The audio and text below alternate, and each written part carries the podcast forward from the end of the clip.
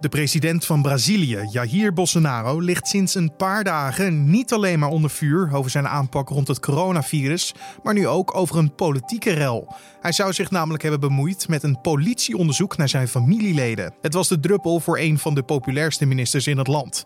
Wat betekent deze politieke rel voor de president en Brazilië? Dit wordt het nieuws. Hij dient er ook geen doekjes om. Hij wil dictator van Brazilië worden. En hij wil laten zien hij zegt de hele tijd ook: ik heb de, ik heb de pen. En ik, ik gooi iedereen mijn kabinet uit die niet luistert. Vanuit Rio de Janeiro was dat Latijns-Amerika-correspondent Marion van Rooyen. Met haar gaan we straks verder praten over deze rel. Maar eerst kijken we kort naar het belangrijkste nieuws van nu. Mijn naam is Carne van der Brink. Het is vandaag dinsdag 28 april. En dit is de Dit wordt het nieuws middagpodcast. Het Rijksinstituut voor Volksgezondheid en Milieu heeft in de dagelijkse update 48 nieuwe sterfgevallen en 88 nieuwe ziekenhuisopnames gemeld. Dat is minder dan een week geleden. De cijfers passen volgens het RIVM in het beeld dat de coronamaatregelen effect hebben. Of de cijfers nu aanzienlijk lager zijn dan vorige week, omdat de weekcijfers nog niet allemaal zijn meegerekend, is niet zeker. Mogelijk is dit vertraagd door Koningsdag en worden deze cijfers woensdag meegenomen. Het onderzoekscollectief Bellingcat zegt te weten dat de Russische generaal Burlaka betrokken is geweest bij het verplaatsen van de boekinstallatie van Rusland naar Oekraïne, waarmee vlucht MH17 is neergehaald. Het Openbaar Ministerie zegt in een reactie niet in te willen gaan op namen. Het OM deed in november 2019 een oproep aan getuigen zich te melden die meer weten over de mogelijke rol van de Russische overheid bij het neerhalen van het toestel. Bij die oproep werden transcripties en geluidsopnames gedeeld en daarin is een aantal maal de naam van de generaal te horen. Bellingcat zegt tot deze conclusie te zijn gekomen aan de hand van onderzoek naar vluchtgegevens, een telefoonnummer dat werd gekoppeld aan de generaal en een stemvergelijking. De politie in Oslo heeft na een onderzoek van anderhalf jaar miljonair Tom Hagen aangehouden. De Noor wordt ervan verdacht zijn vrouw te hebben vermoord. De toen 68-jarige Anne Elizabeth Hagen was spoorloos verdwenen in oktober 2018. De zaak heeft veel aandacht gekregen in Noorwegen omdat het land erg lage criminaliteitscijfers en moorden kent. En ontvoeringen zijn zeer schaars. Volgens de politie was er echter nooit sprake van kidnapping. Er was geen ontvoering, er waren geen eisen en er was geen onderhandeling. Al dus de politie. In de oorspronkelijke versie van het schilderij Meisje met de Parel had Johannes Vermeer wimpers bij het meisje aangebracht. Dat heeft het Mauritshuis ontdekt na onderzoek naar onder meer de gebruikte technieken van de schilder.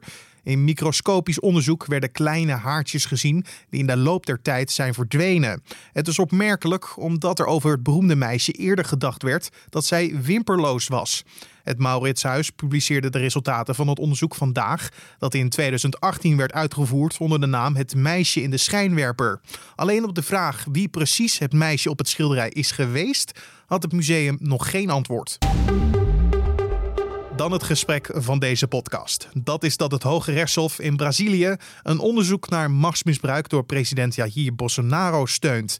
De federale politie krijgt nu twee maanden de tijd om de aantijgingen tegen Bolsonaro tegen het licht te houden.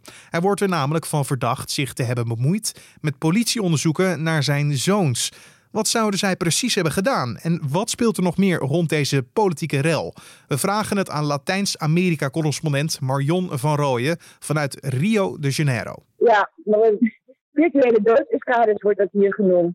Het, het, uh, het, bedreigen van de vijanden van de familie. En, en de grote een van de grote vijanden van de familie is het parlement. Dus dan sturen ze ook, uh, ze maken gewoon echt carrières kapot hè, op, op, op, op de sociale media. Uh, gooien adressen van mensen op straat. Uh, er wordt haat, haat, haat, haat gezaaid. En, dat, en, en bovendien roepen ze op, uh, steeds, hun achterban steeds op voor demonstraties tegen de democratie. vorige week zondag nog een demonstratie voor de, de, de legerkazerne in, in de hoofdstad. Dan roepen, dan, dan roepen de mensen daar op straat, wij willen een staatsgreep wij willen Bolsonaro als dictator. We willen het parlement sluiten en we willen het Hoge Rechtshof sluiten. En we willen een invoering van de wet die, die zegt dat je zonder vorm van proces iedereen mag oppakken en martelen. Dat is nogal wat. Nee, dat is inderdaad niet niks. Uh, kijkend nu naar wat Bolsonaro gaat doen. Hij zou zich hebben gemengd in het onderzoek naar zijn zoons. Uh, door uh, eigenlijk de politiechef te hebben ontslaan van de federale politie. Hè? Ja, en gewoon daar een, en dat heeft hij ook gedaan, een vriendje van de, van de zoons neerzetten. Die dan leuk natuurlijk alles doorbrieft van hoe ver het met het onderzoek is en, uh, en, hoe, en wanneer ze dan eventueel worden aangeklaagd. En uh, iemand die dat niet pikte was de eh, minister van Justitie, Moro. Uh, die, die is afgetreden omdat hij hier niet blij mee was. was dat echt de specifieke reden? Het feit dat Bolsonaro zich zo erg mengt met dit onderzoek, met dit lopende onderzoek? Ja, absoluut. absoluut. En kijk, die man, die man was heel populair. Uh, want hij leidde het grote onderzoek, de, de Wasstraat heette dat, een grote corruptieonderzoek te, tegen de, de, corrupte politiek. En, en, en hij heeft uh, de concurrent van Moro uh, in de gevangenis gezet. De concurrent bij de verkiezingen, Lula, president, ex-president Lula, die opnieuw kandidaat was. Maar ja, vanuit de gevangenis kon hij geen kandidaat meer zijn. Dus, dus hij heeft, nou ja, behoorlijk wat opgeknapt, zeg maar, voor voor Bolsonaro.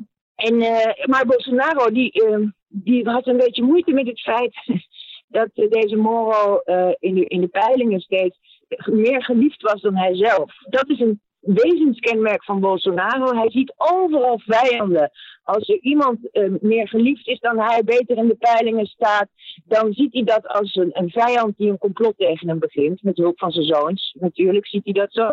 En, uh, ja, en daarom uh, had hij al eigenlijk al heel lang uh, wilde die Moro weg hebben. Maar nu heeft hij het dus echt doorgezet. Want ja, zijn zoons worden, worden dus echt bedreigd door dat onderzoek. Maar dat, dat heeft hij zelf gedaan, toch? Moro die is zelf opgestapt omdat hij de bui al zag aankomen? Ja, hij, hij, zoals we het hier zeggen, hij lag al een hele tijd in de braadpan. Ja, en hij is niet de eerste die het kamp van Bolsonaro verlaat. Hij dan uh, vrijwillig, maar de gezondheidsminister voor hem is gedwongen weggegaan. Hij werd namelijk ontslagen. Dat gaat lekker daar in Brazilië. Ja, nou ja, de volgende die staat al klaar. Dus de, dat is de enorme beroemde en ook geliefde minister van, uh, uh, van, van Economische Zaken. Moet je nagaan, midden in een pandemie de minister van Gezondheidszorg weg, wegdoen. En hij zei letterlijk, Bolsonaro zei letterlijk, er zijn ministers in mijn kabinet die gedragen zich als sterren. Want die minister van Gezondheidszorg die was, die was voor de richtlijn van, van de Wereldgezondheidsorganisatie, namelijk dat je uh, social distancing moet doen, dat je zoveel mogelijk thuis moet blijven. En daar is Bolsonaro helemaal tegen. Die, die, in het begin zei hij, het is een griepje uh, over de corona. En daarna zei hij, uh, ach, je moet, je moet daarmee omgaan als een man. Als het regent, word je nat. En uh, je moet niet bang zijn van zo'n stom klein virus. Dus ga allemaal naar buiten, laat de economie draaien. En uh, verder niks aan de hand. Maar is hij dan nu zijn grip op de, op de macht aan het verliezen? Of wil hij juist meer macht om zijn eigen zin door te drukken? Meer macht. Hij trekt alle macht naar zich toe. Hij haalt alle pijlers onder, onder zijn eigen regering uit. Want mensen hebben op hem gestemd omdat Moro zo goed de corruptie aanpakte. Mensen hebben op hem gestemd omdat deze minister van Economische Zaken uh, Brazilië dan wel uit het slop zou halen. Mensen hebben op hem gestemd om, om, omdat hij uh, zou organiseren, omdat hij dan niet van politieke baantjes jagerij beschuldigd zou worden. Nou, het, het omgekeerde is het geval. En het, hij dient er ook geen liedjes om. Hij wil dictator van Brazilië worden. En hij wil laten zien hij zegt de hele tijd ook: ik heb de, ik heb de pen en ik, gooi, ik gooi iedereen mijn kabinet uit die niet luistert.